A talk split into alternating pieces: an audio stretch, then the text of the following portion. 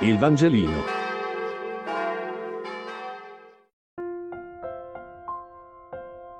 Lunedì 23 agosto. Luca 13, 10, 17.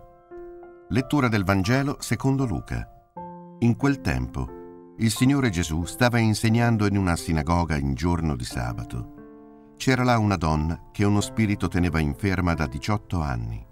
Era curva e non riusciva in alcun modo a stare diritta.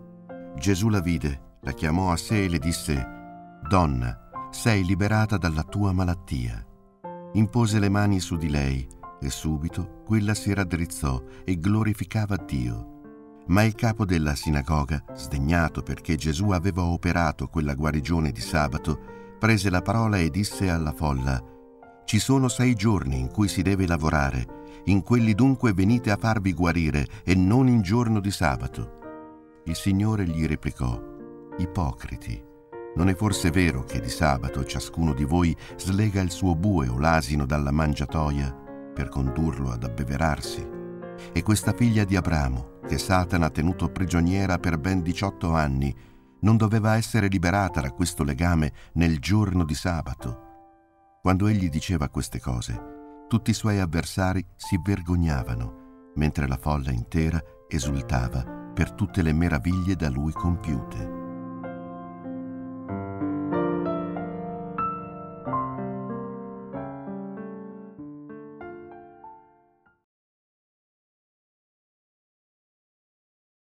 Leggo il commento di Daniel Attinger. Ed eccoci proprio in giorno di sabato, Gesù è entrato in una sinagoga e insegna. La donna che appare nel racconto non interrompe il suo insegnamento, ma lo suscita. La donna ha uno spirito di infermità, espressione insolita che sottolinea la dimensione non casuale della sua infermità. Essa è tenuta nelle briglie di uno spirito dell'esercito diabolico. L'episodio non ha paralleli in Marco e Matteo, ma non è senza equivalenti nello stesso Vangelo di Luca, particolarmente nell'episodio della guarigione di sabato di un uomo con la mano secca, di cui sembra il pandan femminile, ma anche in quella della guarigione dell'idropico. A Luca piace raccontare che quanto è avvenuto a uomini, grazie a Gesù, è pure avvenuto a donne. E la figlia di Abramo, di cui parla al versetto 16, anticipa pure al femminile il maschile figlio di Abramo che Gesù applicherà a Zaccheo.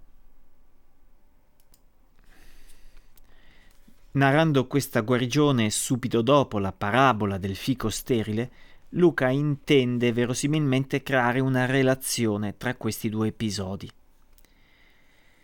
Il legame è tra il fico sterile e il capo della sinagoga. A un tratto il fico non è più il peccatore in generale, come potremmo essere noi, al quale invece viene concesso ancora un tempo per la conversione, bensì l'ipocrita, anzi gli ipocriti. È importante che Gesù si rivolga al capo della sinagoga al plurale, rappresenta molti altri, quelli di cui si parlava nella sezione precedente. La parabola ci fa capire da un lato che gli ipocriti sfruttano inutilmente la terra e che occorrerebbe abbatterli, ma anche dall'altro che Gesù interviene per dar loro ancora una chance. E come interviene? Proprio attraverso l'episodio della guarigione della donna curva. Con questa guarigione che permetterà a quella donna di vivere finalmente la vera gioia del sabato, Gesù, come il vignaiolo della parabola, zappa la terra attorno al fico, ovvero all'ipocrita, e gli dà il concime perché produca frutto. Forse allora non è un caso che al termine dell'episodio i suoi avversari si vergognino, che vi sia spazio per una speranza anche per loro. A suscitare la vergogna o confusione degli avversari non è la guarigione, perché essa desta l'indignazione del capo della sinagoga, che riprende seccamente la folla, ma il virulento rimprovero che Gesù indirizza loro, ipocriti, la parabola non parla forse di concime da mettere attorno al fico sterile, benché non fosse, a quanto pare, pratica abituale dei fichi. In questo caso l'intervento di Gesù assume la forma di un duro rimprovero profetico, ma l'intento resta sempre quello di annunciare il messaggio del regno. L'ipocrisia non qualifica un doppio gioco etico del capo della sinagoga e di quelli che sono con lui, ma, come precedentemente, una duplicità in materia di giudizio.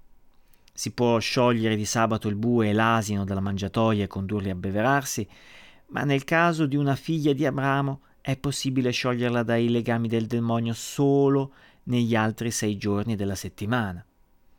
Il sabato non è forse l'anticipo dei tempi messianici? Non era proprio questo il giorno adatto per la liberazione di questa donna? Non era forse oggi che doveva essere sciolta?